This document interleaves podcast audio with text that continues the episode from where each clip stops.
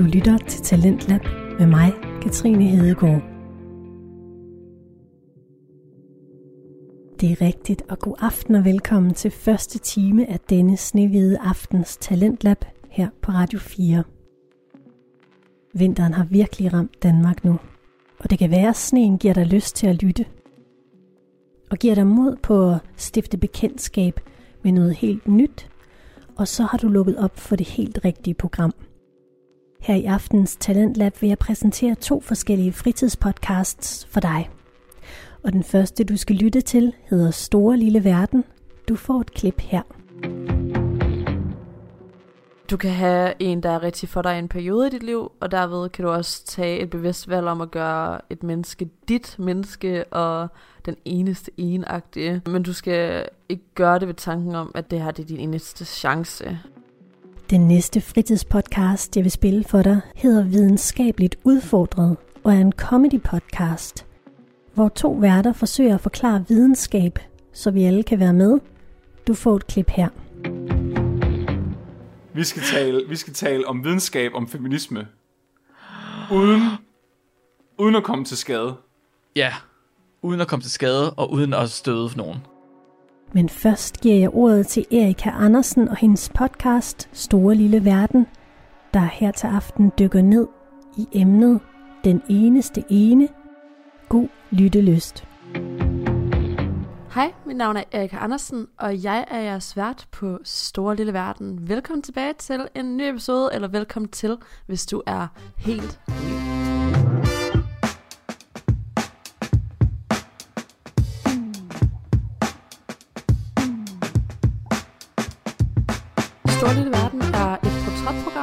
At jeg fortæller åben om mig selv, hvem jeg var som lille, og hvem jeg er blevet som stor, mens jeg sidder begravet i et tæppe og med en god kop kaffe. Men i dag er det dog en energidrik. Øhm, jeg giver dig et blik ind i mit unge og nøgne hjerte. Stor Lille Verden er jeg alene, men indimellem inviterer jeg også mine forbilleder på besøg, for at undersøge, hvad der har formet dem, og hvordan deres personlighed blev skabt. Gennem oprigtige og nærværende samtaler med mennesker, der har haft betydning for mit liv, vil jeg finde ærligheden frem. I mødet med min nysgerrighed håber jeg på at få mine gæster til at vise de sider af dem selv, som de ikke rigtig har sat ord på før. I Stor Lille Verden kan du finde mig, mine gæster og måske endda dig selv. Velkommen tilbage. Før vi så går i gang med ugens emne, som handler om det her med at finde sin eneste ene, om eneste ener overhovedet eksisterer, og øh, hvad man sådan kan gøre for måske at gøre sig selv sin eneste ene. Der vil jeg gerne lige opdatere jer på min lille ugenlig update først. Jeg har et par ting, der har været ret vigtige for mig igennem den her uge, og jeg optager faktisk min lille ugenlige update nu her, sådan en dag før, at den her bliver uploadet, så det er så up to date, som det overhovedet kunne være. I den her uge, der har jeg virkelig oplevet trætheden af vores lockdown. Jeg har også været igennem det her tanker med, at sådan positivitet er godt, og lykke er godt, men de er virkelig bare ikke konstante, og det er okay, at de ikke er det. Nogle dage eksisterer man blot uden den største form for følelse. Du svæver bare sådan lidt rundt i din eksistens og befinder dig. Sådan har jeg i hvert fald haft det. Og det er noget, jeg sådan godt kan have det lidt underligt med, fordi lige så snart, at jeg begyndte at komme ind i det her spiritualitet og undersøge mig selv mere og come into my higher self og alt det der andet, halløj, der øhm, er en af de ting, man bliver mest fortalt, at man sådan manifesterer den energi, man giver ud, og man skal bare forvente ting til noget positivt, og positivitet er dit og dat og dut, og positivitet er bare en kæmpe stor ting, men noget, man ikke bliver fortalt, som virkelig også er reel og skal altså have sin plads. Det er altså de her dage, hvor at man er nede, og hvor man, hvor man er sådan lidt mere low energy, og hvor at man ikke lige helt ved, hvad man sådan skal gøre af sig selv. Man er restløs, og man har bare dem her sådan lidt mere trælse følelser, eller måske bare neutrale følelser. For mig, der har det været en ting, jeg stadigvæk sådan skal arbejde med, men jeg også har arbejdet med i noget tid, og som jeg 100% er blevet bedre til, men den her uge, på grund af lockdown også, på grund af den epidemi, vi er i, så der skal der være endnu mere plads til at have de her følelser, fordi selvom at det her det lidt er blevet vores nye normale, og vi snart har været i det her et år, så er det først faktisk begyndt at ramme mig sådan for alvor nu. Jeg savner at tage på eventyr. Jeg savner sådan at kunne tage ud på dates med min kæreste. Vi mødte hinanden sådan inde i alt det her. Jeg mødte ham i sådan efteråret, og vi nåede ikke rigtig at komme ud på så mange dates, eller opleve så meget sammen, hvilket har været virkelig underligt i forhold til, hvordan jeg sådan måske gerne ville have, at det skulle have været. Og noget andet er også, at jeg faktisk ikke rigtig har trænet så meget det her år, fordi selv når at centrene har været åbne, så har jeg ikke været så tilpas med at være dernede, fordi jeg følte stadigvæk, at man var klemt. Og der var ikke det her med, at man sådan skulle have mundbind på, og det var også virkelig besværligt, sådan at nogle gange bare komme til maskiner, og sådan, altså det var virkelig bare ikke trygt for mig at sådan være der, og hjemmetræning er jeg aldrig sådan rigtig blevet hugt på. Og så har jeg jo ligesom også været igennem den der sådan bølge af, er jeg sådan ikke stærk nok, siden at andre kan finde ud af det her med hjemmetræning, at det bare aldrig nogensinde har været en styrke i mig, og sådan kunne finde frem til. Jeg var den person, der virkelig trænede meget. Altså,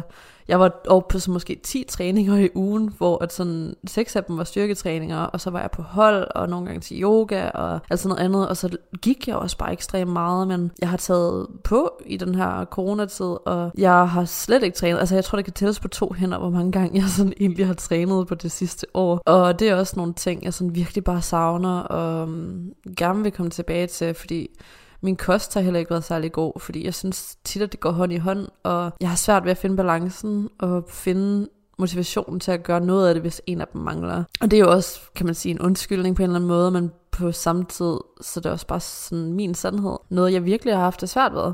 Noget, jeg så har haft fokus på i stedet for træning, det har været min mentale praksis, kan man sige, eller sådan mit mentale arbejde, jeg sådan har gjort på mig selv, og det her med at finde et taknemmeligt hjerte frem i alt, og virkelig øhm, igen sådan finde det positive, og bare finde rødderne i, hvad man har. Og jeg tror også på det her med, at vi har alt, hvad vi har behov for, og alt, hvad vi gerne vil have, er til rådighed for os, hvis vi arbejder for dem, og hvis vi bare tror på det. Nogle ting tager også længere tid end andre, men sådan er det jo, det er bare en del af livet, men det er også noget af det, der gør det sjovt, at man sådan skal kæmpe for det, og så føler man sig måske også lidt mere fortjent til det. Sådan har jeg det i hvert fald personligt. Men et taknemmeligt hjerte befinder sig aldrig i mangel, og det er også noget, jeg sådan prøver at huske på på de her dage, hvor at jeg savner, hvordan livet var før. Og jeg ved også godt, at vi aldrig nogensinde kommer tilbage til, hvordan livet var før, men at vi kommer til at finde en ny normal. Men jeg glæder mig bare så meget til, at tingene sådan lukker op, og selvom at jeg virkelig prøver at så bearbejde det her og have fokus på taknemmelighed, så er det altså også okay at have nogle dage, hvor man har virkelig svært ved at finde det frem, fordi man bare er ved at altså, skyde sig selv i foden næsten, du ved, bare for at føle et eller andet, fordi man kan nemt blive sådan lammet på en eller anden måde, af bare de samme dage ind og ud, og at man ikke rigtig kommer ud og ser mennesker, og for mig personligt, der har jeg jo online undervisning, og jeg får ikke rigtig sådan mødt særlig mange mennesker. Jeg er kun sammen med min kæreste, jeg har ikke rejst til København og til andre byer i landet, Aalborg for eksempel også, og hvor end ellers at mine veninder bor, og ja, det er virkelig, virkelig sjældent, hvem jeg sådan har set. Og når man begynder sådan at tænke over, at det snart har været et år det her, så begynder jeg bare at føle den her virkelig tunge følelse, og det er nogle af de følelser, jeg bare sådan har skulle bearbejde igennem. Det hjælper mig virkelig også at sådan kunne snakke med dem, eller om dem med jer, fordi jeg tror også på en måde, at I vil kunne få noget ud af det her, fordi vi er alle sammen i det her sammen jo, og selv hvis I ikke har præcis de samme følelser som mig, så vil jeg ved med, at der har været en eller anden form for negativ og lidt øvfølelse inden i dig skabt fra noget i dit liv. Og du skal bare vide, at det er okay, og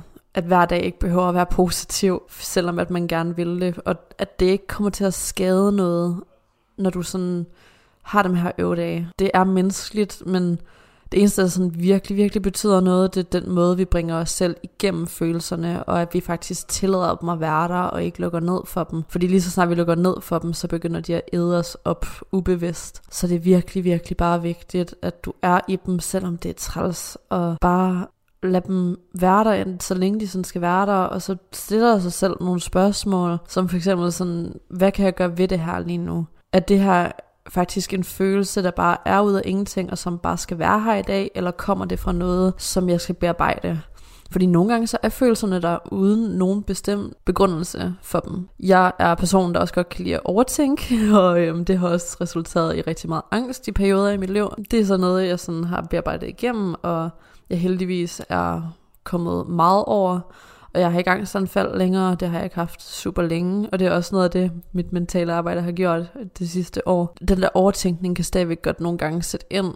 Det er på en mildere måde nu, og på en måde, der er mere håndgribelig, men Det er der stadigvæk, og det gør også, at hver gang jeg har en lidt øvefølelse, så overanalyserer jeg mig selv, og bare sådan, hvor kommer den her følelse fra? Og så kan jeg nogle gange grave ting op, som ikke engang var nødvendige, og så gøre følelserne værre. Fordi jeg går rundt i sådan følelser, som faktisk var blevet bearbejdet, men jeg så bringer dem op igen uden grund, bare for at kunne sammensætte den her følelse til et minde, eller til en konklusion på en eller anden måde. Men nogle gange så er det okay bare at have dem uden at der behøver at være en bestemt grund til det. Så bare sige til sig selv, og dem man er nær, for eksempel, jeg siger til min kæreste sådan, i dag, der har jeg faktisk en lidt dårlig mental helbredsdag, vil du lige give mig et kram? Og så behøver vi ikke at snakke om det eller noget, men det er bare lige for at sådan sige sådan, hey, jeg har faktisk lige brug for et kram, eller jeg har lige brug for, at vi snakker lidt pænere til hinanden, eller, eller noget andet, fordi vi er også gode til at sådan drille hinanden for sjov, og øh, være sådan lidt spydige mod hinanden, men det er 100% sjov, og jeg kan også håndtere det de fleste dage. Men så andre dage, så er det bare sådan lidt, okay, i dag kan jeg mærke, at mit humør virkelig ikke lige er til det, og jeg vil tage det meget mere sådan nærtagende, end hvad du egentlig mener det for,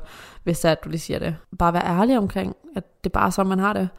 Det er i hvert fald sådan, at man kommer længst. Og den sidste ting, jeg sådan gerne lige vil faktisk opdatere på den her uge, det var, at jeg faktisk var inde ved lægen og så få et celleskrab. Og mm, jeg ved ikke, hvorfor jeg ikke har gjort det her noget før, men det var min første gang, og man skal faktisk have det hver tredje år, for når man fylder 21, mener jeg. Det kan godt være, det ikke er 100% sandt, men jeg mener, det er sådan noget derved. Det er i hvert fald i 20'erne, man skal sådan starte med det. Og øh, min læge sagde personligt til mig, at det sådan skulle være hver tredje år, at man gerne skulle have en. Det var faktisk en virkelig, virkelig god oplevelse, og jeg ved også godt, at det er meget forskelligt fra læge til læge. Jeg har dem nede på St. Clemens Torv her i Aarhus. Det er det bedste lægehus, jeg sådan har været ved nogensinde. De lytter virkelig til en, de hjælper virkelig en, de arbejder virkelig med en, de får en til at føle sig virkelig tryg i det. Jeg havde en kvindelig læge, der gjorde det, og jeg skulle bare sådan smide øh, mine underbukser og mine bukser, og så sætte mig op på den her briks. Og så var hun virkelig bare sådan sød, og hun forklarede alting, hvad hun gjorde. Hun sagde, det her det er det, jeg bruger til det her, og det her det er, hvad det gør, og det her det er sådan, at det sådan lige fungerer. Øh, og mit vigtigste job, det er at få dig til at slappe af, og have det godt med det, og være tryg med det. Og så sagde hun så, nu putter jeg min hånd på dit lår, og så tog hun sådan sin hånd lige så stille nedad mod mit underliv, og så førte hun så den her sådan øh, tingest ind i, jeg ved ikke, hvad det hedder, ind i mit underliv. Og blev sådan lidt op for det, og så puttede det der sådan, den der sådan podning ting ind i det. Hun sagde også, at hun havde sådan ordet celleskrab, fordi det er ikke fordi hun skraber. Det er lidt ligesom en coronatest bare til dit underliv. Den måde, som det fungerer på, det er sådan en lang pind, der sådan kommer ind, og så skal hun bare lige køre den rundt et par gange. Og så er det sådan set det, så tager hun den ud igen. Og um, hvis man slapper af, så gør det slet ikke ondt. Det gjorde det i hvert fald ikke på mig personligt. Jeg var bare sådan virkelig taknemmelig for, at min læge var så god, og hun fik mig virkelig til at føle mig sådan tryg i det, fordi det er grænseoverskridende, og så ligge sådan halvnøgen på en briks over for en fremmed dame. Jeg var i hvert fald bare virkelig, virkelig taknemmelig for det. Og så øhm, skulle jeg så snakke med hende bagefter også, fordi jeg tror måske, at jeg faktisk har astma, og det er noget, jeg sådan skal testes for. Jeg skulle ned og have en coronatest før, at hun ville begynde at teste mig for øh, de her sådan med min lungekapacitet og sådan noget, fordi det er bare en sikkerhedsting, de sådan ligesom skal have gjort. Den har jeg fået i dag, lørdag den 23. Og så lige snart jeg får sådan et testsvar tilbage, så skal jeg bare ringe derned, og så kan jeg så få en tid med det samme og komme ind en time efter, hvis det er, og så tager hun så blodprøver og lungekapacitet og alting for at tjekke, hvad min krop sådan ligesom siger, og øhm, hvad der sådan kan være problemet. Fordi jeg har haft virkelig svært ved at trække vejret nogle aftener, og især når det er koldt udenfor og sådan nogle ting. Det var øh, bare de ting, jeg lige vil dele med jer fra den her uge af. Jeg er virkelig, virkelig taknemmelig for at sådan stadigvæk kunne have skole, selvom det er online, og nogle gange godt kan være trættende, og så er jeg virkelig tak- taknemmelig for min kæreste også, fordi at han bare er så skøn, og øhm, han er bare øhm, en eneste en, altså. Og det er en god lille overgang til emnet i dag, hvor vi skal snakke omkring det her med, om man har en eneste en. Fordi jeg siger også for eksempel, at han er en eneste en-agtig. Bare fordi, at han er så unik i sig selv, og jeg er bare taknemmelig for at lære ham at kende, og at have ham i mit liv. Men jeg kommer også til at forklare ind i episoden omkring den her stereotyp med eneste en i forhold og sådan nogle andre ting. Så jeg håber virkelig, at I nyder at lytte med og kan bruge det til noget. Igen, så må jeg meget gerne sende Øh, mails ind, hvis jeg har noget, I gerne vil uddybe på, eller nogle tanker, I gerne vil dele med mig, eller oplevelser, I gerne vil dele med mig. Og så vil jeg hellere end gerne lytte til dem og snakke med jer, fordi jeg nyder det virkelig, virkelig meget. Min mail, det er tankemøllerpodcast outlook.dk og det er tankemøllerpodcast outlook.dk og den kan også findes i show notes, eller også har jeg en Instagram, hvor at jeg hedder snablag Erika Andersen, eller ikke snablag, men sådan, you know, at erikaandersen.xo. Tusind tak, fordi at I vil lytte med til Stor Lille Verden og støtte min podcast. Det betyder alverdens for mig.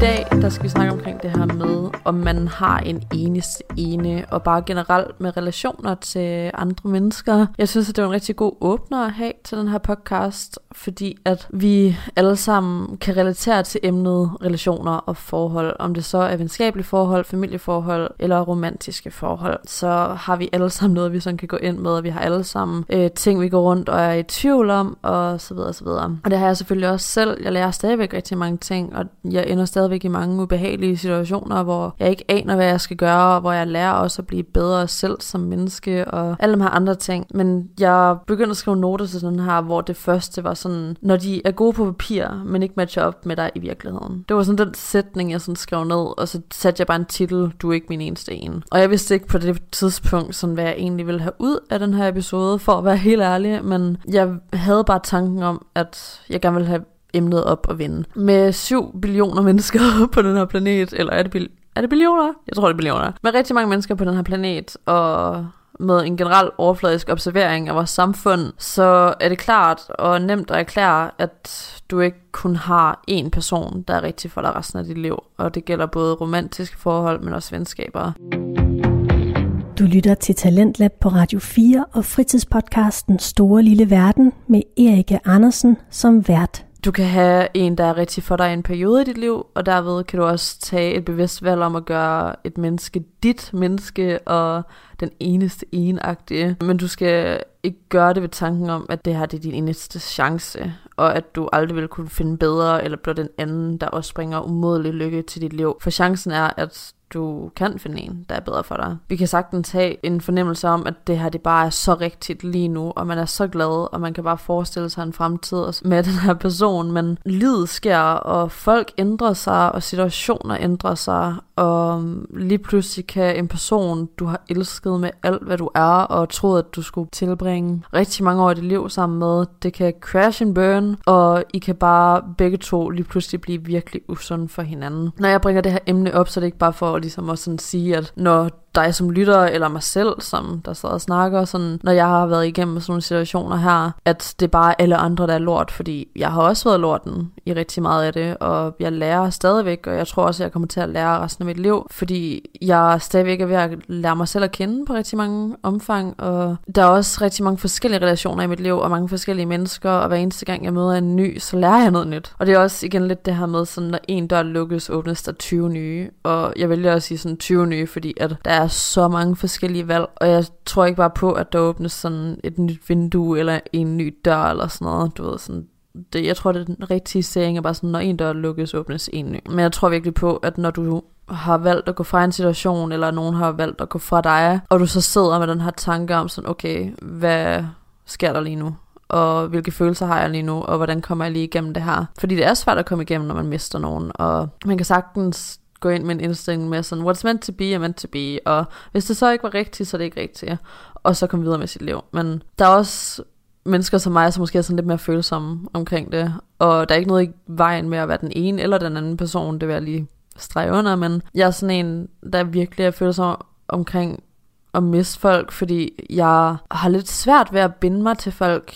Det er ikke de fleste, jeg binder mig til. Jeg har været lukket ret meget i mit liv, og jeg tror, man sådan skal ind under huden på mig, for man virkelig lærer mig at kende og lære, hvordan jeg sådan er som menneske, og jeg har også fået at vide faktisk mange, at førstehåndsindtrykket nogle gange godt kan være sådan lidt koldt, eller nogle gange godt kan være sådan, som om jeg er vred, eller et eller andet andet, og sådan med tiden har jeg fundet ud af, hvorfor det sådan egentlig er, og jeg tror bare, det er fordi, at jeg er blevet vant til at beskytte mig selv, og derved skal jeg også lige sådan til folk an, før at jeg sådan lukker dem ordentligt ind, og jeg prøver at blive bedre til også bare sådan at være mere åben i en helhed, bare vise et lidt mere gladere sådan førstehåndsindtryk, tror jeg, fordi det har overhovedet ikke været min intention på nogen som helst måde at komme af, som om at jeg er bedre, eller komme af, som om jeg er sur, eller komme af, som om at jeg ikke kan lide nogen. Men jeg tror bare automatisk, at det gør det, fordi man bare kommer til at leve lidt ind i sit eget hoved, og ind i sit eget lille rum. Men hen over årene, fordi sådan, jeg synes ikke, at det er så slemt mere. Så sådan hen over årene, der begynder jeg sådan at være bedre til at være sådan omkring folk, men jeg tror også, fordi jeg er så følsom menneske, så bliver jeg super nemt såret, og fordi jeg ikke har haft sunde relationer i min barndom, så tror jeg også lidt nogle gange, at hvis jeg bare er blevet såret én gang, eller hvis jeg bare har haft en uenighed med en, en eller to gange, så har jeg valgt ligesom at lukke lidt af for nogen. Og så er der andre, hvor det har været virkelig omvendt, hvor jeg bare har hængt fast, fordi jeg har elsket dem så meget. Igen, der er så mange forskellige relationer, man kan dykke ned i. Men noget af det, jeg har lært allermest i hvert fald med alt det her, det er, at hver eneste gang, at nogen, jeg virkelig elskede, forlod mit liv, eller jeg valgte at fjerne mig fra situationen, så er der altid lige gået lidt tid. Jeg har lige sådan skulle trække vejret lidt og sådan noget, men så er der altid kommet flere og nye mennesker ind i mit liv, og de har så været bedre for mig til det tidsrum, jeg har været i. Og det er også det her med sådan, at nogen kan være rigtig for dig og være din eneste en, sådan lige det sekund, lige de måneder, lige de år måske, fordi det bare har været den person, der har skulle lære dig ekstremt meget og hjælpe dig videre med mange ting, og måske hjælpe dig med at hele noget traume, eller igen, hvad det end kan være, der er så mange forskellige situationer til det. Når jeg bringer emner op, og når jeg bringer situationer op, så er det selvfølgelig ikke fordi, at det er den eneste situation, det er. Jeg prøver bare at gøre det lidt forkortet, og sådan bare boil det lidt ned til at være min situation. Men jeg håber, at I bare måske kan putte jer selv ind i det, og se det fra nogle andre perspektiver af også, og med nogle andre mennesker selvfølgelig også, og andre slags personligheder, og så bare få et eller andet ud af det alligevel. Øhm, jeg prøver i hvert fald bare sådan at åbne samtaler op. Det er mit største ønske med alt det her. Så ja, når vi så går ind i det mere romantiske, fordi nu har jeg også bare nævnt lidt overfladisk, og så også bare sådan lidt venskabeligt. Men når vi går sådan ind i det romantiske, så siger jeg ikke det her med, at der ikke er nogen eneste ene for at bryde tankerne om monogami, monogami, hvordan man siger det. Øhm, det der med, at man så vælger at være sammen med et menneske resten af sit liv på den måde, og ikke er sammen med andre overhovedet. Øh, og det er ikke for at sige, at du ikke kan finde en, som du kan leve i 70 års ægteskab med, for det vil jeg da personligt gerne selv finde, og jeg tror også, at det er realistisk at finde lige præcis det. Og finde nogen, man kan leve sit liv ud med. Men hvis man skal være sammen med et menneske i så mange år, så kan det også kun ske, hvis det er på en sund og oprigtig måde, og hvis begge partnere er villige til at arbejde for det og er i det. Jeg har stået i mange situationer, hvor jeg rigtig gerne har vil arbejde på tingene, men den jeg har stået sammen med bare ikke ville. Der var ingen kommunikation. Den bro var brændt. Jeg kunne nå halvvejs ud, og så kunne jeg bare ikke gå længere, fordi der bare ikke var mere brug. Det er igen det her, man bliver bare nødt til at mødes på midten, og det er lige meget hvilket slags forhold og relation man er i, så kan man bare ikke ordne noget, hvis der ikke er god kommunikation. Jeg spurgte jeg også herinde på Instagram for nogle dage siden. Men når den her kommer op, så er det måske en måned eller to siden, fordi jeg pre-recorder en hel del lige pt. Men rigtig mange af jer svarede. Jeg fik nok omkring 50 henvendelser tilbage, og det synes jeg da er helt vildt overvældende i forhold til min lille following. Øh, og også bare det der med, at det ikke bare er et nemt spørgsmål sådan at svare på, og rigtig mange af jer sendte også DM's, hvor I skrev noget, der var sådan længere og mere udtrykkende. Men kommunikation var helt klart en stor nøgle, og det er noget, som er vigtigt for os alle sammen, når man skal have et forhold til at fungere. Det blev i hvert fald gjort klar for mig. Så igen, hvis der er en person i dit liv, hvor at du gør alting for at prøve at snakke med personen, og prøve at løse problemerne, og prøve at gøre det på en ordentlig måde, men at de bare ikke vil nå ud til din halvdel af broen og bygge deres egen og være en del af det her og åbne sig selv op og ture og dele det. Eller måske bare vil dele det med dig. Så er der ikke noget, du kan gøre, og så skal du heller ikke tvinge en relation eller et forhold på plads. Og det er en af de ting, jeg sådan personligt selv har skulle arbejde rigtig meget med, fordi jeg virkelig gerne bare vil ordne ting, og jeg gerne vil fikse ting, og igen, som jeg nævnte i starten af den her podcast, så er det svært for mig at åbne op til folk, så når jeg endelig gør det og lader nogen ind, så elsker jeg bare med alt, hvad jeg er, og så vil jeg bare så gerne ordne ting, og jeg vil så gerne have, at det sådan skal kunne ske, og at det bare bliver bedre, og vi bliver stærkere af det efter, men flere gange end ikke, så er det bare ikke lykkedes, fordi det ikke har været de rigtige mennesker for mig. Og jeg tror også, at jeg generelt har gået efter de forkerte mennesker i en stor del af mit liv, fordi jeg selv har været virkelig ødelagt, og så er jeg også gået efter ødelagte mennesker. Det er generelt sådan en psykologisk ting, tror jeg, at folk med problemer finder andre folk med problemer. Og det er først nu, når jeg er 24, at jeg er begyndt at finde folk, som måske bare har en smule problemer, men faktisk har, du ved, håndteret det på en ordentlig måde, og taget ansvar for deres egen traume, og så stadigvæk godt kan kommunikere med mig og sådan noget, eller bare fundet nogen, som faktisk har levet et godt liv, at jeg kan lære fra dem på en eller anden måde. Min nuværende kæreste, som jeg har været sammen med i snart fire måneder. Han har haft et virkelig dejligt liv, og sådan virkelig sådan kernefamilieagtigt. Hans forældre er stadigvæk sammen, han har nogle dejlige søskende, hans venner er nogen, han har været venner med i rigtig lang tid, og der har ikke været sådan store problematikker som sorgen. Og i lang tid prøvede jeg faktisk at lede efter det, for jeg kunne slet ikke forstå det. Fordi hele mit liv har jeg bare været omringet med folk, der havde virkelig store traumer og problemer og virkelig svært ved at kommunikere ting og virkelig svært ved at, at ville ordne ting med mig og virkelig svært ved bare at sådan se øje til øje, fordi de også selv var inde i deres eget hoved, ligesom jeg var, da jeg var yngre, og nok selv også godt kan være lidt nu. Men det er bare sådan en helt ny oplevelse, at jeg lærer sindssygt meget af det.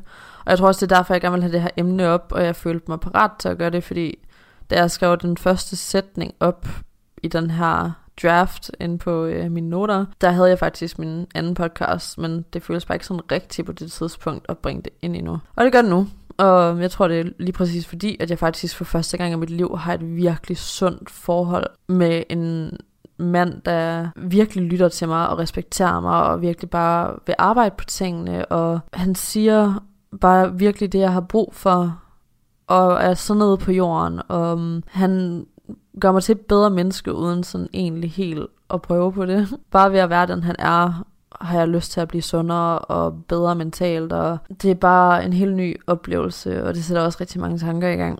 Så ja, det er også det, altså når vi går igennem de her ting, fordi jeg har været igennem mange forhold og mange datingscenarier, hvor jeg virkelig har troet, at jeg har fundet den eneste ene, og at jeg ledte efter den her prinsessedrøm, som vi alle sammen måske har fra barndom, eller måske ikke alle sammen, men de fleste af os har fra barndom på grund af Disney, og bare på grund af de fortællinger, der bliver sat hos os i bøger og film og serier, og bare sådan overalt, hvor vi er. Du skal aldrig blive med nogen, fordi du i quotes ikke kan finde bedre, så derfor kan du lige så godt blive. Du skal blive med nogen, fordi I begge tager bevidste valg om at gro sammen og kommunikere, når problemerne opstår, og dernæst selvfølgelig også give plads til hinanden. I kan også høre min episode om selvkærlighed.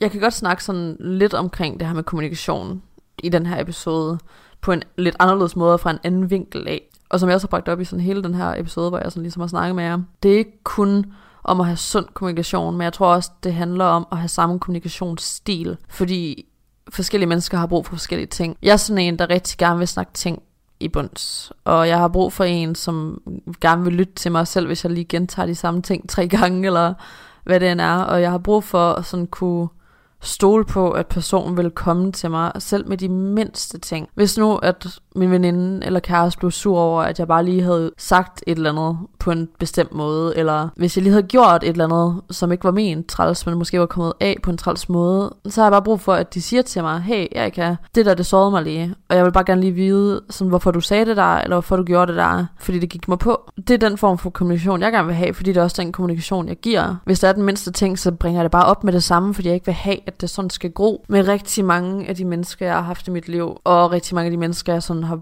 været nødt til at sige farvel til. Der har det her med kommunikationen bare været virkelig skåret, for at sige det lige ud. Vi har ville kommunikere på virkelig, virkelig forskellige måder, og haft virkelig forskellige kommunikationsbehov. Og til allersidst, så er det bare endt virkelig usundt, og vi begge to bare har været virkelig irriteret, og har slet ikke kunne komme ud af det. Det er ikke for at sige, at de er dårlige mennesker overhovedet, og det er jeg jo heller ikke, men nogle gange så er man bare ikke rigtig for hinanden. Og så er det lige meget, hvor meget man prøver, og lige meget, hvor meget, at man gerne vil tingene.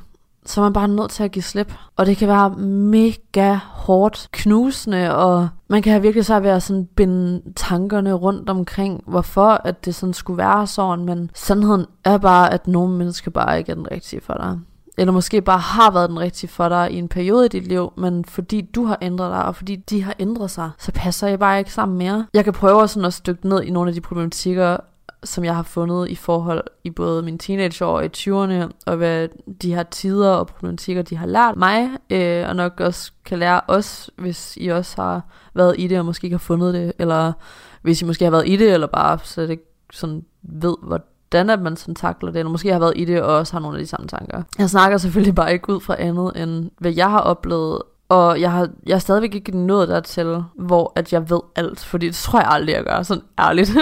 og jeg aner ikke, hvor jeg er på det tidspunkt i mit liv, så når jeg når til 30'erne for eksempel, så jeg kan heller ikke snakke om 30'erne, men bare ud fra hvad jeg har lært i de fire år i mine 20'er og mine teenageår, der vil jeg bare gerne komme omkring så mange forskellige ting, og det er også det, jeg gerne vil gøre i den her podcast generelt.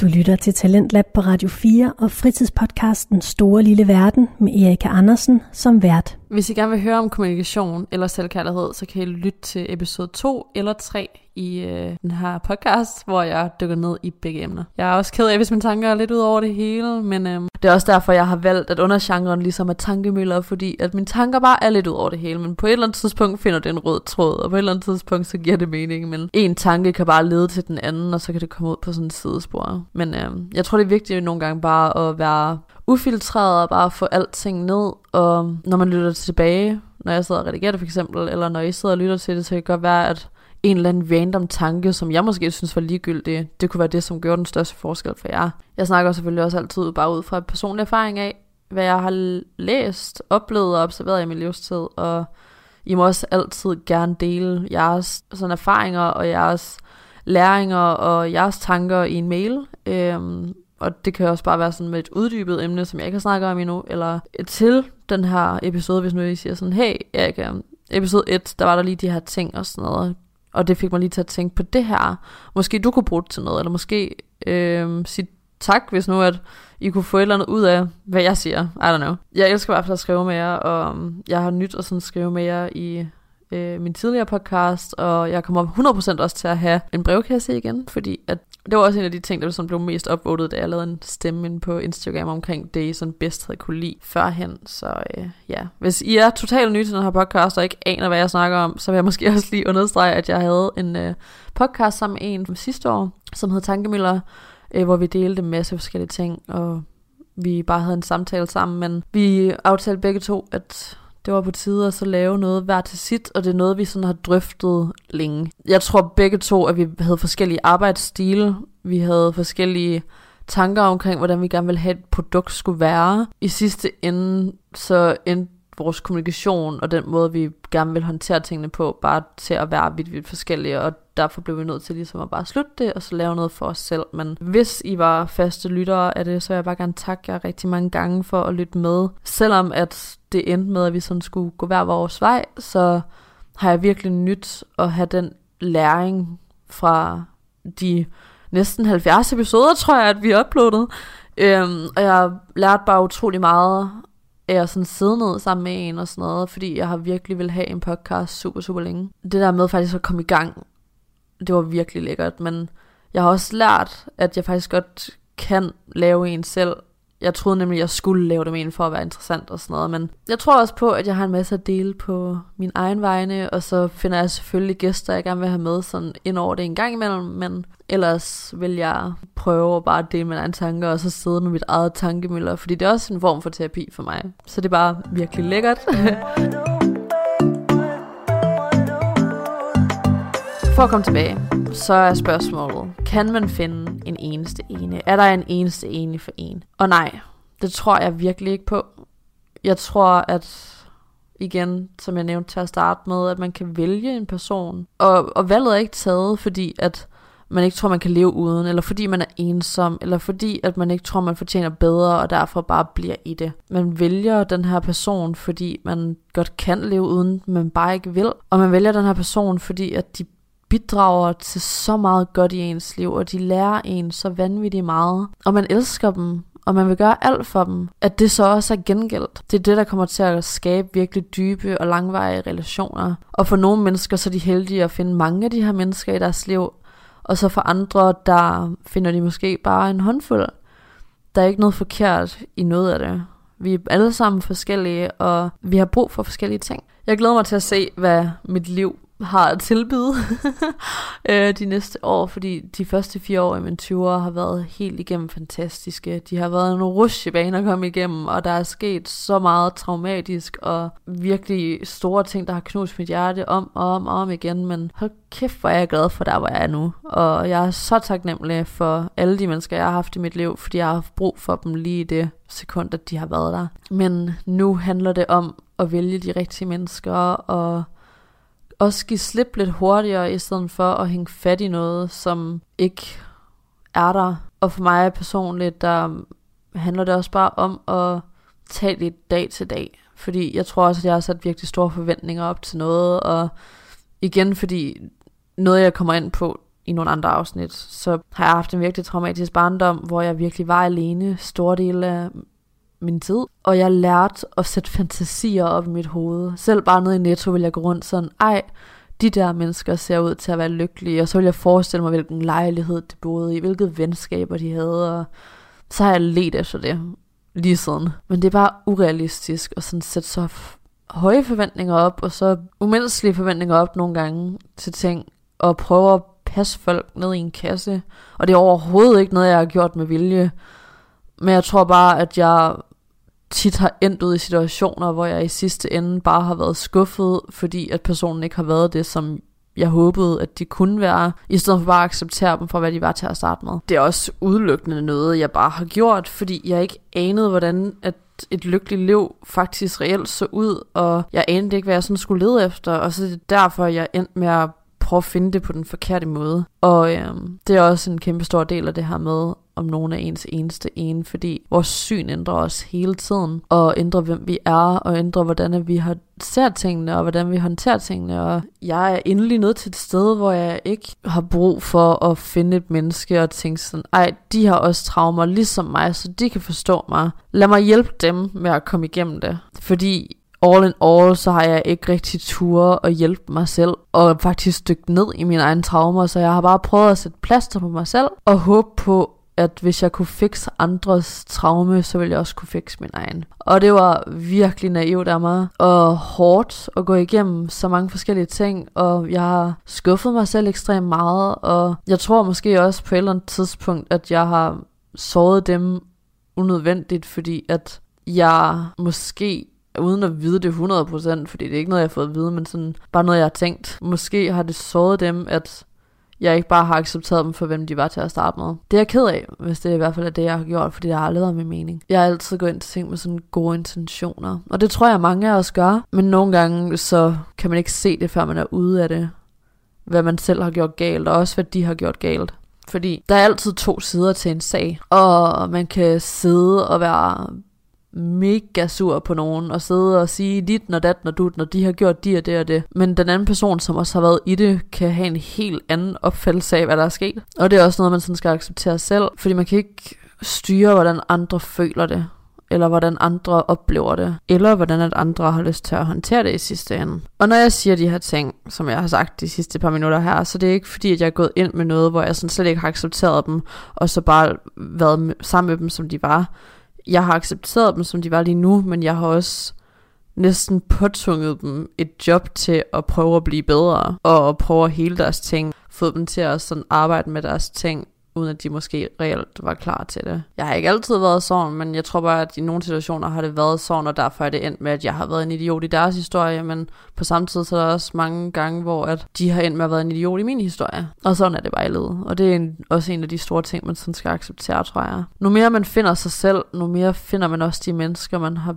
behov for faktisk er i ens liv, og som er rigtige for en. For jeg tror ikke, man kan danne de rigtige relationer med folk, før man har dannet den rigtige form for relation med sig selv, og accepteret sig selv, og fundet ud af, hvem man er, og hvad man gerne vil. Så hvis du sidder derude som 16-årig, 17-årig, 24-årig, 30-årig, og ikke forstår, hvorfor at det bare går galt igen og igen, og du ikke finder en person, som du har lyst til at bruge tid med længere tid, eller de ikke har lyst til at bruge tid med dig længere tid end to år, tre år, tre måneder, hvad det end er. Så måske tag et kig indad. Er der noget, som du gør, der får dig til at finde de forkerte mennesker, og gå efter de forkerte mennesker? Eller er der noget, som du finder dig sådan lidt for meget i, måske? Undskylder du for meget for folks opførsel?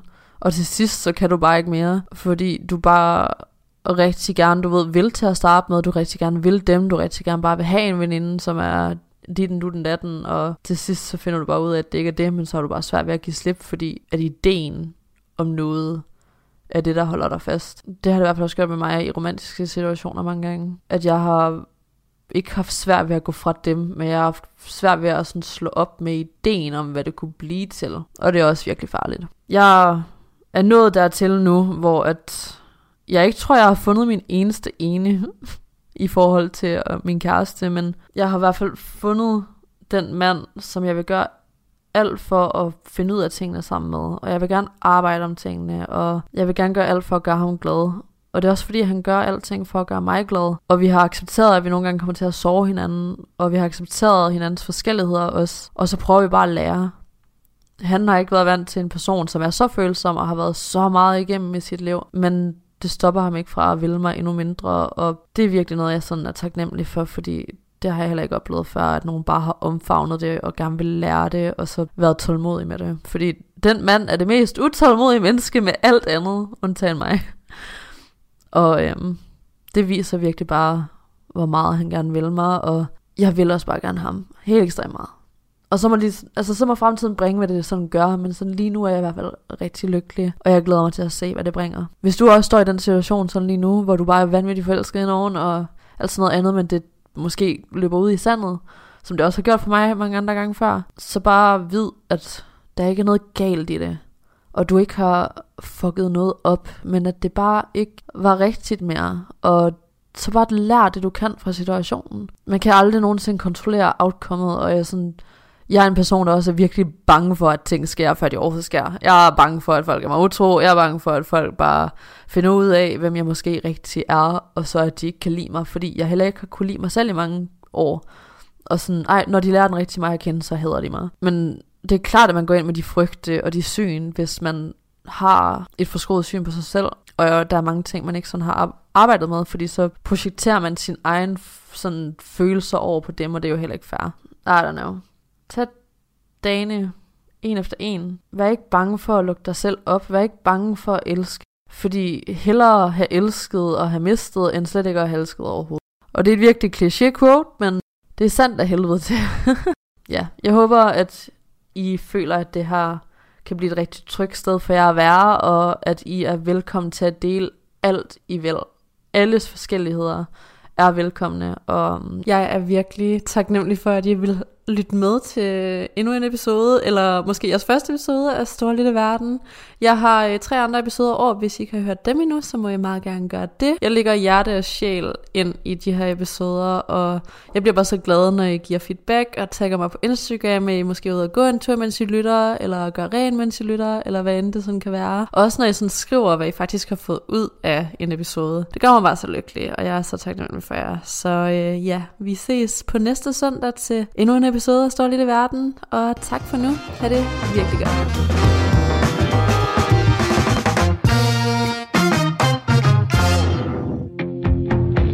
Du lytter til Talentlab på Radio 4, og du har netop hørt slutningen på en episode af fritidspodcasten Store Lille Verden med Erika Andersen som vært. Erika Andersen er faktisk blot 24 år gammel, men jeg synes, hun har en ret imponerende indsigt i sig selv. Hendes podcast giver i hvert fald altid mig noget at tænke over. Tak for det, Erika. Nu skal vi til noget helt andet. Her inden aftens sidste nyhedsoverblik får du nemlig starten på fritidspodcasten Videnskabeligt Udfordret med Flemming Damgaard Nielsen og Mark Lyng. I denne episode kommer det til at handle om noget så springfarligt som videnskab og feminisme. God lyttelyst. Altså, øh, jeg har jo været ude og kløve brænde med mit skæg, og så Ja. øh, bagefter så gik jeg ind med min, min elfenbenstol, og satte mig ned og røg en god gang pibetobak, mens jeg ignorerede mine børn, og sendte min Ja. kone i køkkenet. Ja, Fordi det er sådan min hverdag er, Mark. okay. Fordi... Det, skal man også, det skal man også have lov til, hvis det er det, man gerne vil.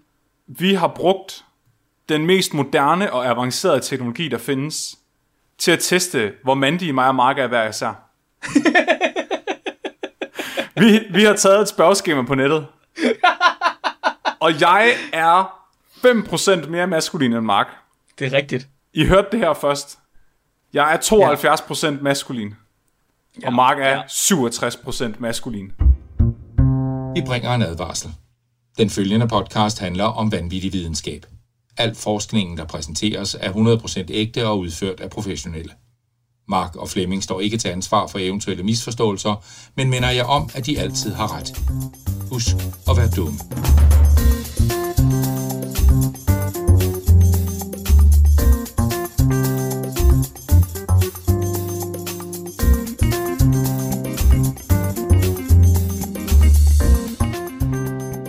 Hej og velkommen til Videnskabeligt Udfordret.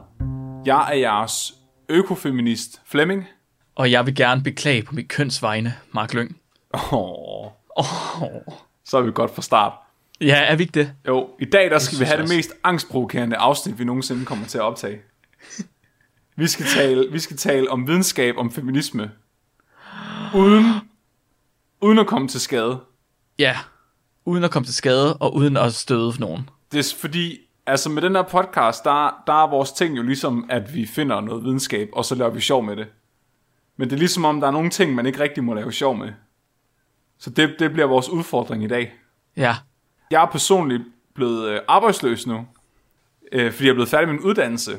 og, og det har noget at gøre med, med feminisme. Ja, fordi nu, nu er det jo ligesom gået op for mig, at nu skal jeg ud i den virkelige verden. og så skal jeg til at være lidt mere politisk korrekt. Ah, okay, det var sådan, det var. Som hvid, heteroseksuel, kødspisende, ciskønnet mand, så må, jeg, så må jeg sætte mig ned og tjekke mit privilege. Kødspisende. Ja, og så må, jeg, så må jeg se mine dæmoner i øjnene, og så, og så må jeg, inden, inden jeg bliver slagtet af MeToo-bevægelsen. Men trods alt, så, Så- tjekker du det privilegie. Ja. Så, Det det så vigtigste. jeg, jeg tænker lidt, at dagen i dag, det er dagen, hvor jeg undergår karakterudvikling i podcasten, og bliver mere politisk korrekt. Jeg er ikke sikker på, at den her, det her afsnit det kan være kanon. Det, det går ikke. Fordi, altså jeg er tit blevet kaldt den mindst politisk korrekte person, nogen kender overhovedet. Ja, det tror jeg måske også rigtigt. Ja. Så, øh, så det er det, det går ud på i dag. Vi skal tale om med feminisme, maskulinitet.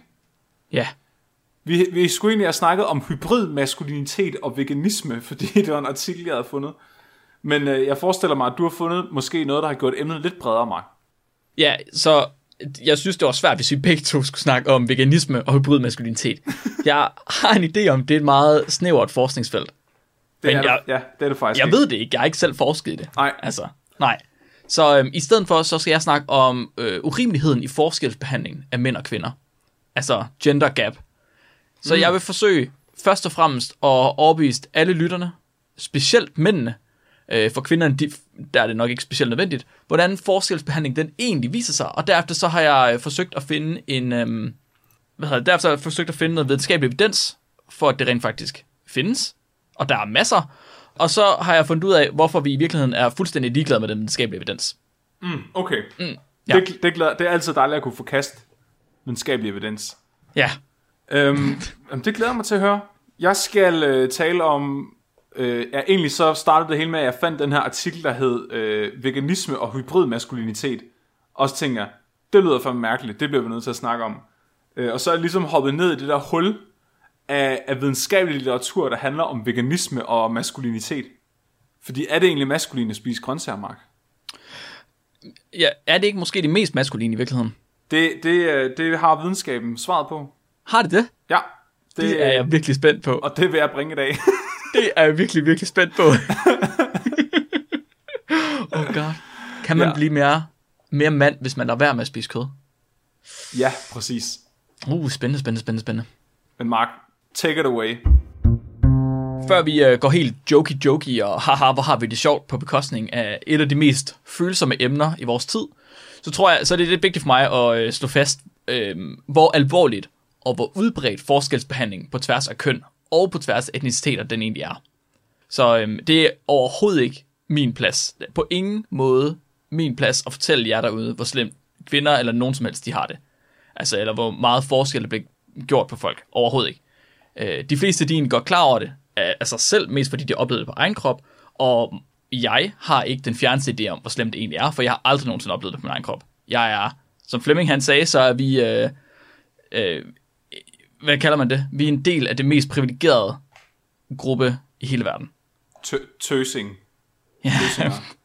Okay, så jeg er lige under Flemming i Ja. privilegie. Ja. Ja. Øh, når det så er sagt, så synes så er det for mig sindssygt vigtigt, at man tager det her emne op, og man taler om det, uanset hvem man er. Øh, selv os, der har uendelig mange privilegier, der bærer os igennem livet. Fordi øh, problemet er lidt, at vi privilegerede mennesker, vi opdager ikke vores egne privilegier, hvis ikke det er, at vi bliver gjort opmærksom på dem. Og på den måde, så kan man ikke øh, få gjort noget ved forskelsbehandling, hvis ikke man ved, at der er en forskelsbehandling. Så lad os komme i gang med det her. Vi skal snakke Er- om kønsbias. Er høns privilegier, Mark? Øh, hvis du er født med en høne, så er du privilegeret i forhold til en person, der ikke er født med en høne. Okay, så er jeg et meget privilegeret menneske. Du er meget, hvor, hvor privilegeret? Øh, 15 privilegeret. lige nu. 15 privilegeret. Ja. Det er off the charts. ja, men jeg ved det. Tjek jeg, det privilegie, Flemming. Jeg vågner hver eneste morgen og kigger ud på hønsegården, og så føler jeg mig bare 15 privilegeret. Wow. Ja. Har, ved du, hvor mange høn, høner jeg har? Nej. Nul. Oh shit. Prøv, prøv lige at tænke over det, næste gang, at du går ud og tager et æg. Så skal jeg lige huske at tjekke mit privilege en gang. Det synes jeg lige, du skal. Ja. Så kønsbias, det er overalt hele tiden. Men som jeg lige har sagt, så ved de privilegerede ikke, at de er privilegerede. Så derfor så er det også de færreste mænd, der egentlig er klar over, hvor stort et problem det her det egentlig er. Også selvom de grundlæggende set slet ikke er dårlige mennesker, e- eller altså ikke kan lide kvinder. Det, det har ingenting med det at gøre. Øh, der er bare et problem i, at når man ikke kender sit privilegie, så indser man ikke, at der er en forskelsbehandling. Det er selvfølgelig en helt anden sag for dem, der bliver holdt i bias imod. Og det betyder, at alle kvinder, de kender fuldstændig til det her problem, mens vi render rundt med vores øh, testikler og er fuldstændig intet anende. Så man kan ligesom finde en del anekdoter og personlige fortællinger om kønsbias rundt omkring. Også inden for videnskabens verden. I øh, 2013, der udgav en kvinde ved navn Tina Iverson en korrespondence, som det hedder, i Nature. Altså meget kort skriv historie, anekdote, hvad I nu vil kalde det. Ja. Øh, for Tina, der var det lidt problematisk, at det var så svært for hende at finde noget håndgribeligt data på den her køns, øh, øh, der kønsbias øh, og gen- gender gap, der er. Så øhm, Tina, hun satte sig for at udføre sit eget lille eksperiment. I 2005, der var det Tinas første år som selvstændig forsker, og når man starter ud som selvstændig forsker, så skal man sætte en masse ansøgninger afsted for at få nogle penge. Fordi ellers så har man ikke nogen penge til at leve af. Tina hun sendte 16 ansøgninger afsted til fonde, som forhåbentlig ville støtte hendes forskning. Og på hver ansøgning, der skrev hun sit fulde navn som en hilsen. Tina Iversen. Det er jo klart, det gør de fleste af os. Right? Skriver sit fulde navn, fordi så er man ligesom klar, okay, super, så ved folk, hvem man er, og man er høflig og alt muligt mærkeligt. Der var én ansøgning, der blev accepteret. En ud af 16. Og okay, fair nok, det er måske... Okay, så det var måske bare uheldigt, ikke? At der var en ansøgning, der blev, der blev accepteret. Året efter, der øh, tænkte Tina sig øh, lige om en ekstra gang, og så ble, blev hun enig med sig selv om, at måske skulle hun prøve, jeg ved ikke, om hun tænkte for sjov, eller om hun rent faktisk tænkte, fordi der var noget i det, men prøve at lade være med at skrive sit fulde navn på, og så i stedet for at bruge kun sine initialer, og så sit efternavn. Så i stedet for, at der stod Tina Iversen, så stod der T. Iversen her på hendes, øh, altså på hendes ansøgning. Hun sendte stadig 16 ansøgninger afsted, og hendes succesrate, den femdoblede sig. Huh. Bare ved, at hun brugte sine initialer i stedet for sit navn. Og hun skriver jo selv i den her korrespondence, at N er lige med 1, øh, så der er kun et enkelt tilfælde her, der er ligesom en kontrolgruppe og en, øh, hvad hedder det, fuldst- øh, en prøvegruppe. Og hun var egentlig ikke særlig interesseret i at gentage forsøget, for hun ville jo gerne have nogle penge hjem til sin forskningsgruppe. Jeg så heldigvis... ikke skrive Tina mere. Nej, hun, nu, hun var hun egentlig bare droppet at skrive Tina. Ja. Ja. Forfærdeligt som det i virkeligheden er. det var det samme Øh. med øh, J.K. Rowling, der skrev Harry Potter-bøgerne. Ja, Det var også... heldigvis, heldigvis for Tina, selvom N kun var en, så blev hendes øh, forsøg gentaget for hende, uden at hun i virkeligheden kunne gøre noget. Jeg vil sige heldigvis, det er måske ikke så heldigt, for hun fik egentlig ikke så mange penge ud af det. Året efter, der havde hendes universitet ændret ansøgningsprocessen, sådan at man igen skulle, øh, eller sådan at man skulle sende ansøgninger via en elektronisk formular. Så man skriver det hele ind i universitetets egen elektronisk formular, og så sender man det afsted, og så udfylder den det for en. Og første, første gang Tino hun brugte den her formular, der var hun slet ikke klar over, at universitetet automatisk udfyldte ansøgninger med fulde navne. Gæt, Mm. hvordan hendes succesret det var det år. Nej, faldt den. Yes, den faldt til det samme, som var første år. Shit. Og året efter, der spurgte hun specifikt dem, der kodede den her øh, hvad hedder det, elektroniske formular, om ikke de kunne lave det om, så den kun viste initialerne. Gæt, hvad der skete med hendes øh, Ej, succesrate. steg den igen? Ja, den gjorde fandme så. Den steg igen til det femdobbelte. Okay, det er ret sindssygt. Det er fuldstændig vanvittigt. Bare det at ændre sit navn fra et kvindeligt navn til øh, initialer. Altså til kun at bruge initialer, der ligesom ikke er køns, kønsfaste. Det er nok til, at man kan ændre sin succesrate på ansøgninger med f- altså gange 5. Siger jeg velvidende, at det her det er et enkelt tilfælde, hvor den samme person, der skete det for to gange. Ikke også? Du lytter til Talentlab på Radio 4 med mig, Katrine Hedegaard. Og nu er jeg nødt til at afbryde fritidspodcasten videnskabeligt udfordret. For nu skal du selvfølgelig have aftens sidste nyhedsoverblik. Podcasten her fortsætter om få minutter, men nu får du seneste nyt.